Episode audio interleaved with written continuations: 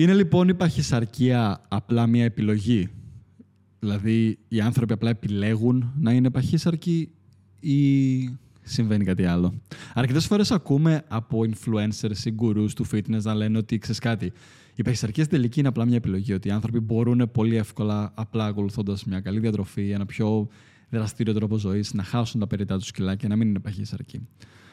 Αλλά είναι αλήθεια αυτό ή μήπως υπάρχουν και άλλα πράγματα που παίζουν στο background τα οποία επηρεάζουν πολύ την, τις συνθήκες για κάποιον άνθρωπο για να γίνει υπέρβαρος ή παχύσαρκος. Μάξιμος εδώ, Fitness Mindset Podcast. Αν είσαι καινούργιος και δεν το έχεις κάνει ακόμα, κάνει ένα follow αυτό το podcast και μπορείς να βρεις και εμένα στα social. Είναι Maximus George κάτω Παύλα, το Instagram για παράδειγμα, για περισσότερο περιεχόμενο και επαφή. Στο σημερινό επεισόδιο θα μιλήσουμε ακριβώς για αυτό που άκουσες και στο intro, για την παχυσαρκία και αν όντως αποτελεί επιλογή. Για παράδειγμα, δεν πιστεύω πως αν είχαμε σε ένα δωμάτιο 100 ανθρώπους και τους λέγαμε εξή κάτι, όπως το Matrix. Άμα πάρεις το μπλε χάπι, θα είσαι παχύσαρκος, και άμα πάρεις το κόκκινο χάπι, θα είσαι αδύνατος. Πραγματικά δεν πιστεύω πως στου 100 θα υπήρχε έστω και ένας που θα διάλεγε την παχυσαρκία γιατί προφανώς έρχεται και με πάρα πολλά άλλα προβλήματα υγείας, κίνηση στην καθημερινότητα της ζωής και ούτω καθεξής. Οπότε είναι όντως επιλογή. Κάτι που είναι λίγο πιο κοντά στην πραγματικότητα είναι ότι η παχυσαρκία αποτελεί ένα εύρος επιλογών, συνηθίων ή συμπεριφορών που μπορούμε να, να χρησιμοποιήσουμε, που οι άνθρωποι κάνουν και τους οδηγεί σε αυτό το αποτέλεσμα. Αλλά Ακόμα και αυτό δεν νιώθω ότι βρίσκεται 100% κοντά στην πραγματικότητα και θα μείνει μαζί μου, θα καταλάβεις γιατί μέχρι το τέλος αυτού του επεισοδίου. Όλοι ξέρουμε, για παράδειγμα, ένα άτομο το οποίο τρώει ό,τι γουστάρει, μπορεί να τρώει όσο junk food θέλει, μπορεί να τρώει περισσότερο, πιο συχνά φαγητό και δεν βάζει κιλά. Όπως και όλοι έχουμε ένα γνωστό μας, γνωστή μας, οτιδήποτε, το οποίο αυτό το άτομο προσπαθεί να χάσει κιλά, προσπαθεί να τρώει πιο υγιεινά, έχει δοκιμάσει κάποιες δίαιτες και είτε δεν είχαν αποτέλεσμα, είτε είχαν ένα προσωρινό αποτέλεσμα. Αλλά όπως και να έχει, όλοι ξέρουμε αυτό το άτομο το οποίο δυσκολεύεται πάρα πολύ στο να χάσει και να κρατήσει αυτά τα κιλά, ακόμα και να τα χάσει. Γιατί όμως συμβαίνει αυτό; Αρχικά θα μιλήσουμε για κάποιους βιολογικούς παράγοντες που επηρεάζουν τους ανθρώπους και τους κάνουν πιο επιρρεπείς στην παχυσαρκία. Το πρώτο και το κυριότερο είναι κάτι που μπορεί να έχεις ακούσει να μιλάνε γι' αυτό, το που λένε ο μεταβολισμός. Το θέμα όμως είναι ότι άμα πάμε πιο.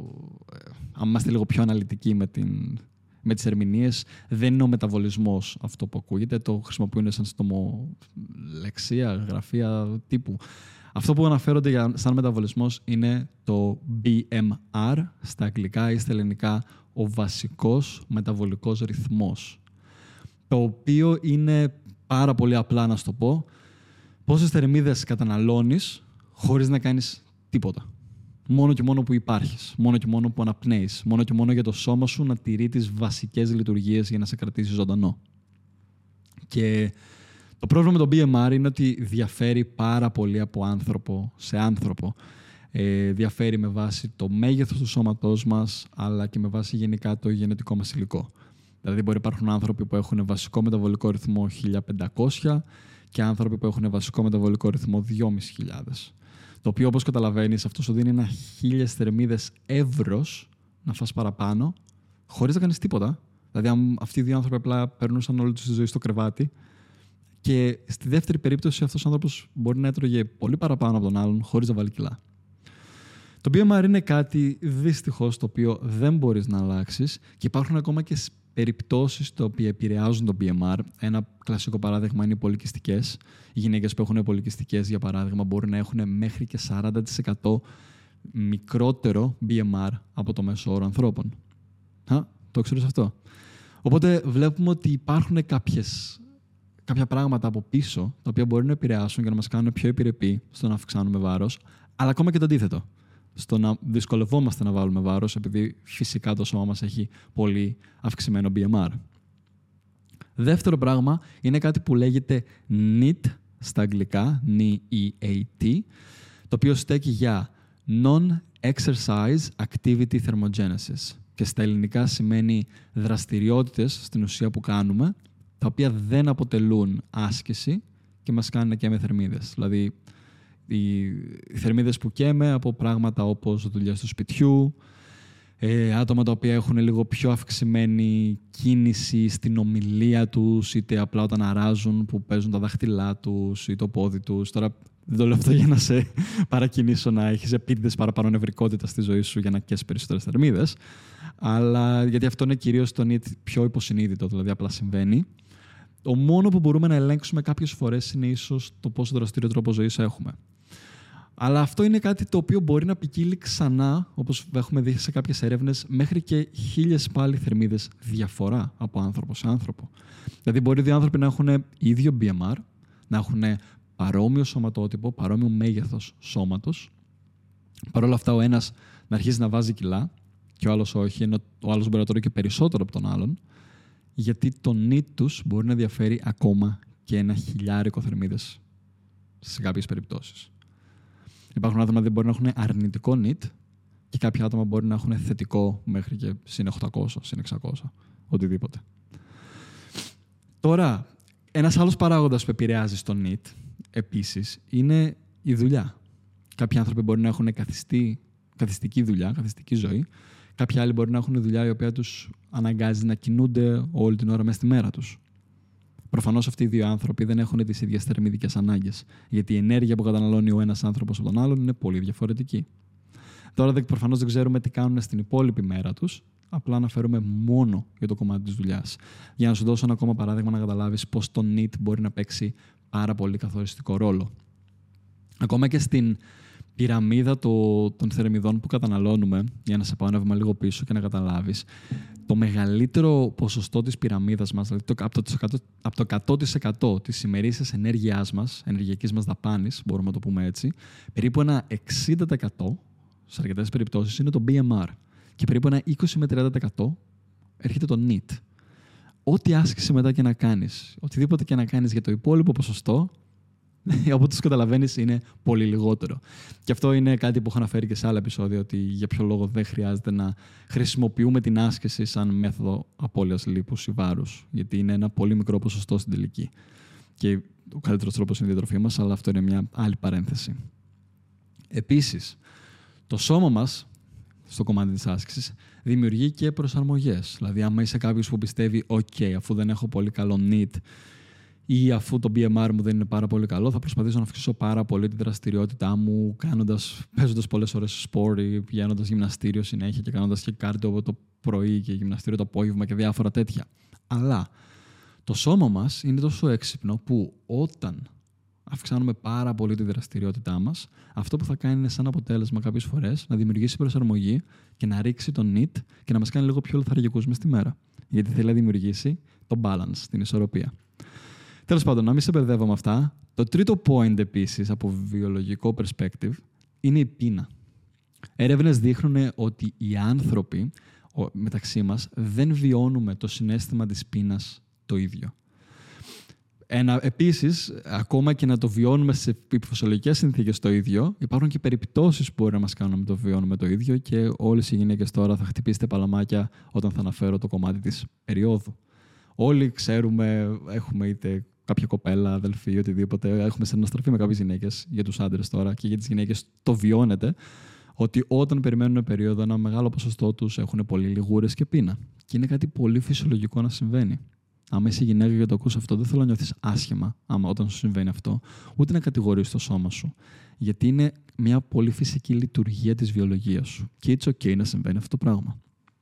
Αλλά είναι κάτι το οποίο επηρεάζει το συνέστημα της πείνας. Ένας άλλος λόγος που μπορεί να επηρεάσει το συνέστημα της πείνας είναι ο ύπνος. Μπορεί κάποιος άνθρωπος να κοιμάται πολύ καλύτερα ή να κάνει πολύ πιο ποιοτικό ύπνο από κάποιον άλλον. Και ο ύπνος επηρεάζει την γκρενλίνη, που είναι η ορμόνη που επηρεάζει την πείνα. Οπότε μπορεί ένας άνθρωπος λόγω του προβλήματος του ύπνου του να είναι και, και αυξημένου στρες στη ζωή του, επίσης, που μπορεί να επηρεάσει. Μπορεί να έχει μεγαλύτερα ε, μεγαλύτερη ανάγκη, να το πω έτσι, να, έχει, να μην έχει την ίδια εγκράτεια στο συνέστημα της πείνας με έναν άλλον. Αλλά ακόμα και να μην συμβαίνει τίποτα από όλα αυτά, μόνο από βιολογικής άποψης δεν βιώνουμε την πείνα όλοι το ίδιο και it's okay. Ας το κάνουμε normalize αυτό, ας το αποδεχτούμε ότι συμβαίνει. Και μπορεί ένας άνθρωπος να χρειάζεται να καταβάλει πολύ περισσότερη πειθαρχία και προσπάθεια στο να καταφέρει να κρατηθεί και να μην φάει αυτό το σνακ. Είναι πολύ εύκολο και το ακούμε συχνά όταν βλέπουμε ένα άτομο μεγαλύτερου μεγέθους να το κρίνουμε αμέσως για τις επιλογές του. Και οι άνθρωποι κρίνουν συνήθως το βιβλίο από το εξώφυλλο, λέγοντας ότι ο λόγος που είναι έτσι είναι επειδή τρώει πολύ, δεν αθλείται, δεν κάνει το ένα, μπλα, μπλα και το άλλο.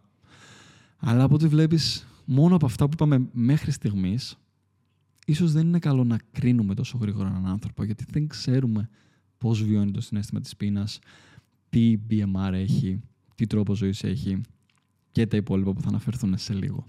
Κάτι εξίσου σημαντικό που είναι καλό να αναφέρουμε επίσης είναι ότι και από τροφές σε τροφές μπορεί να έχουμε διαφορετικό συνέστημα κορεσμού. Δηλαδή, προφανώς άνθρωποι οι οποίοι έχουν και λίγο παραπάνω κιλά και μπορεί να μην έχουν τις τέλειες επιλογές τροφών, αυτό τους κάνει ακόμα πιο επιρρεπή στο συνέστημα της πείνας. Γιατί από τροφή, το συνέστημα κορεσμού διαφέρει πάρα πολύ από τροφή σε τροφή, από φαγητό σε φαγητό. Αλλά αυτό είναι κάτι όντως που είναι πιο πολύ της επιλογής μας και δεν είναι κάτι, κάποια βιολογική ανάγκη. Οπότε είναι κάτι που μπορούμε σχετικά να ελέγξουμε περισσότερο. Τώρα λοιπόν, καθώς καλύψαμε ήδη δύο από τους βασικότερους βιολογικούς παράγοντες που επηρεάζουν για την παχυσαρκία και, και την πείνα, αξίζει λίγο να αναφέρουμε και κάποιους άλλους τύπου βιολογικούς παράγοντες, δηλαδή που συμβαίνουν στο σώμα μας ή πράγματα τα οποία μπορεί να περνάμε και δεν είναι στο χέρι μας, τα οποία ξανά μπορεί να επηρεάσουν στο κομμάτι της, ε, στο να βάλουμε βάρος, να βάλουμε κιλά. Πράγματα όπως θηροειδή, μη ρυθμισμένο. Μπορεί πολύ εύκολα να αυξήσει το βάρος μας από εκεί που δεν το περιμένουμε. Συγκεκριμένη φαρμακευτική αγωγή που μπορεί να περνάμε για αυτή την περίοδο και γενικά στη ζωή μας. Οι πολικιστικές, όπως ανέφερα και προηγουμένως, κινητική αναπηρία, που μπορεί κάποιος να έχει να το κάνει πολύ πιο δύσκολο να έχει αυξημένο και NEAT αλλά και δραστηριότητα και επίπεδο δραστηριότητας, εγκυμοσύνη, εμεινόπαυση, και είναι κάποια άλλα διαφορετικά τέτοια σαν αυτά παραδείγματα τα οποία δεν μπορούμε να γνωρίζουμε τι παίζει με τον, κάποιο, με τον κάθε άνθρωπο και τον κάνει να βάζει κιλά ή αν είσαι αυτός που τα περνάει, είναι καλό να το γνωρίζεις ότι μπορεί να είναι λίγο πιο δύσκολο για σένα. Αλλά αυτό είναι και το κλειδί. Παρ' όλα αυτά όμως, με όλα αυτά τα βιολογικά, όλους αυτούς τους βιολογικούς παράγοντες που αναφέραμε, δεν σημαίνει ότι κάποιος άνθρωπος που έχει κάποιος από αυτούς είναι καταδικασμένος απλά να παχύσαρκος όλη τη ζωή. Ο νόμος θερμοδυναμικής στο τέλος της ημέρας ε, ισχύει για όλους. Δηλαδή, όντως έχουν δίκιο και αυτό που έχεις ακούσει είναι σωστό αν το έχεις ακούσει, ότι στην τελική έχει να κάνει με το θερμίδες μέσα, θερμίδες έξω.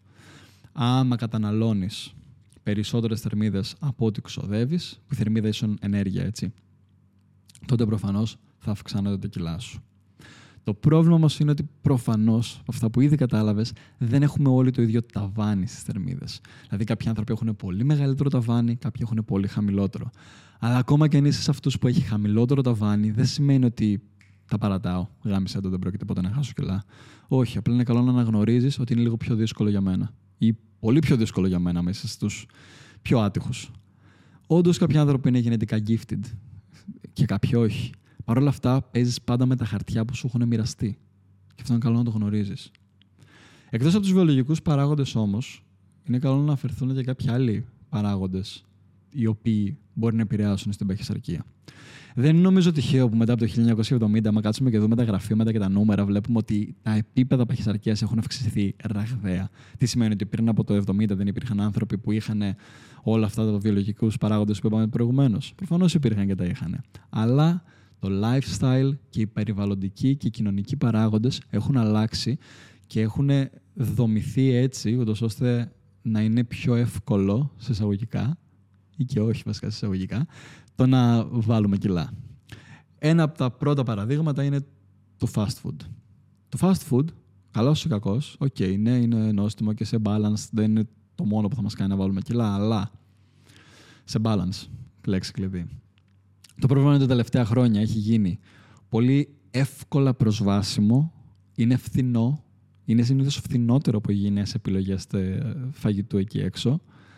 Είναι παντού, είναι γρήγορο και έχει πάρα πολύ δυνατό, δυνατή ομάδα marketing από πίσω. Ο τρόπος που διαφημίζεται, το συνέστημα που σου δημιουργούν μέχρι τη, μέσω της διαφήμισης, όλα αυτά αποτελούν ένα κοινό παράγοντα σαν περιβαλλοντικό παράγοντα που μας κάνει λίγο πιο επιρρεπείς στο fast food Και προφανώς οι άνθρωποι που ανήκουν στις πιο επιρρεπείς κατηγορίες στο να βάλουν κιλά βάζουν αμέσως κιλά όταν το καταναλώνουν σε μεγάλες ποσότητες.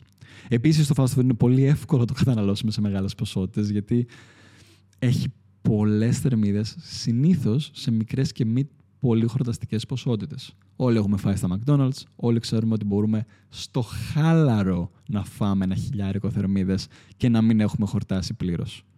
Εγώ για πλάκα τρώω 1700 θερμίδε στα McDonald's, για παράδειγμα. Ένας άλλος περιβαλλοντικός και κοινωνικός παράγοντας είναι και η δουλειά που κάνουμε. Μπορεί στο μέρος που δουλεύει ένας άνθρωπος να έχει μόνο fast food τριγύρω του και στο διάλειμμα του μεσημεριανό του που πεινάει να είναι αυτές οι επιλογές του, να μην έχει καλές επιλογές σε ακτινέ εύρους. Εντάξει, να μου πεις υπάρχει delivery πλέον, αλλά λέμε τώρα. Ε, ή μπορεί να δουλεύει μέσα σε ένα από αυτά τα καταστήματα και να έχει δωρεάν φαγητό εκεί πέρα. Οπότε να τρώει πιο συχνά εκεί λόγω budget. Επίσης, budget. Μπορεί ένας άνθρωπος να μην μπορεί να υποστηρίξει οικονομικά μια πιο καλή διατροφή, να το θέσουμε έτσι, και να καταντάει στο fast food, ειδικά μέσα στη ταχύτητα της ημέρας. Ένας άλλος επίσης παράγοντας, όπως είπαμε, είναι ο κοινωνικός. Είναι ο κοινωνικός σου περίγυρος.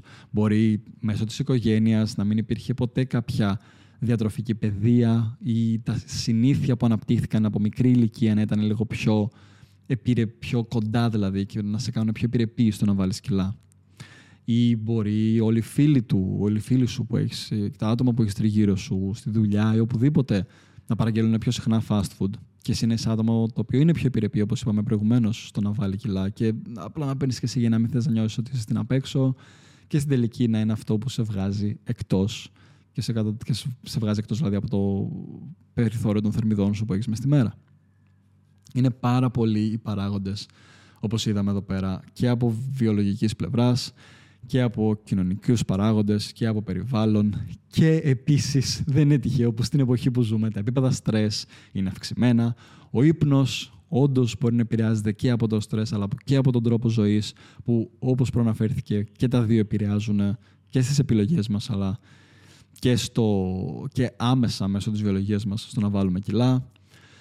Ένας ακόμα παράγοντας για μένα είναι πόσο χαρούμενος είναι κάποιος με τη ζωή του και πόσο κάνει πράγματα τα οποία τον ικανοποιούν μέσα του συναισθηματικά. Δηλαδή, προφανώς, άμα κάποιος δεν έχει τελείως τη συναισθηματική ικανοποίηση και δεν είναι γεμάτος από τις πράξεις τη ζωή του, μπορεί να καταφύγει στο φαγητό σαν ε, αποφυγή, σαν ε, κάποια άλλη απόλαυση. Και δεν είναι κάτι το οποίο το κατακρίνουμε ε, αυτή τη στιγμή. Δεν το λέω για να το κατακρίνω αυτό. Είναι κάτι το οποίο συμβαίνει. Και είναι η πραγματικότητα. Το φαγητό είναι μια απόλαυση. Και όντως, άμα δεν είσαι 100% ευχαριστημένος από τη ζωή σου, είναι πολύ εύκολο να καταφύγουμε στο φαΐ σαν ένα. Ε, ε, εισαγωγικά, σαν ένα drag κι αυτό, έτσι, σαν κάτι το οποίο να μας προσφέρει λίγο ευτυχία.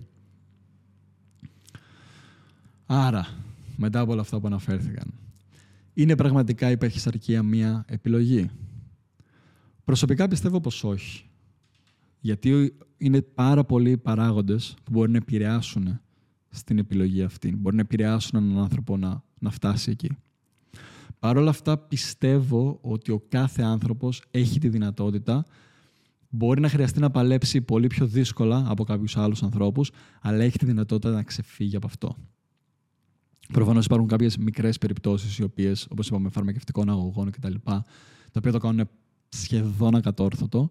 Αλλά αν δεν ανήκεις σε αυτές τις περιπτώσεις και ανήκεις στις άλλες, όντως πιστεύω ότι μπορούμε όλοι μας να το αλλάξουμε αυτό ή τουλάχιστον να βαδίσουμε όσο καλύτερα γίνεται. Σαν πρώτο, πρώτη συμβουλή που θα έδινα και γενική, δεν θα αναπτυχθεί και άλλο αυτό το επεισόδιο προς τις συμβουλές, ήταν πιο πολύ για επίγνωση του προβλήματος και της κατάστασης. Αλλά σαν μια γενική συμβολή που θα έδινα σε κάποιον που το ακούει αυτό τώρα αυτό το επεισόδιο και θέλει να χάσει κιλά ή ότι πάσχει από παχυσαρκία, είναι μην προσπαθήσεις να κάνεις τρελές αλλαγές, μην προσπαθήσεις να κάνεις ακρότητες σε δίαιτες. Ρίξε μια καλή ματιά στη ζωή σου. Ρίξε μια καλή ματιά στον εαυτό σου. Δες όλα αυτά τα points που αναφέρθηκαν σε αυτό το επεισόδιο, ποια και πόσα από αυτά ταιριάζουν στη δικιά σου ζωή και στο δικό σου παράδειγμα. Και μετά προσπάθησες να κάνεις μικρές αλλαγές σε συνήθεια και συμπεριφορές. Πολύ μικρές. Προσπάθησες να αλλάξεις κάποια μικρά πράγματα στην αρχή που να μπορούν να σε βοηθήσουν και να σου κάνουν πιο εύκολο το ταξίδι προς την απώλεια βάρους και σε μια πιο υγιεινή ζωή. Αν είναι αυτός ο στόχος σου, έτσι. Αυτά λοιπόν για το σημερινό επεισόδιο. Αν θέλεις να δουλέψουμε μαζί και χρειάζεσαι κάποιον να σε βοηθήσει και να σε καθοδηγήσει πάνω στο κομμάτι της απώλειας λίπους ή να χτίσεις μυϊκή μάζα ή και τα δύο ακόμα, θέλω να ξέρεις ότι είμαι εδώ για σένα. Μπορείς να μου στείλεις ένα μήνυμα στο Instagram και θα χαρώ πολύ να είμαι αυτός εκεί που θα σε καθοδηγήσει και θα σε βοηθήσει και με τα συνήθειά σου. Σε ευχαριστώ που έκανες μέχρι αυτό το σημείο του επεισοδίου και έως την επόμενη φορά, σου εύχομαι να είσαι μια υπέροχη μέρα. Τσάου.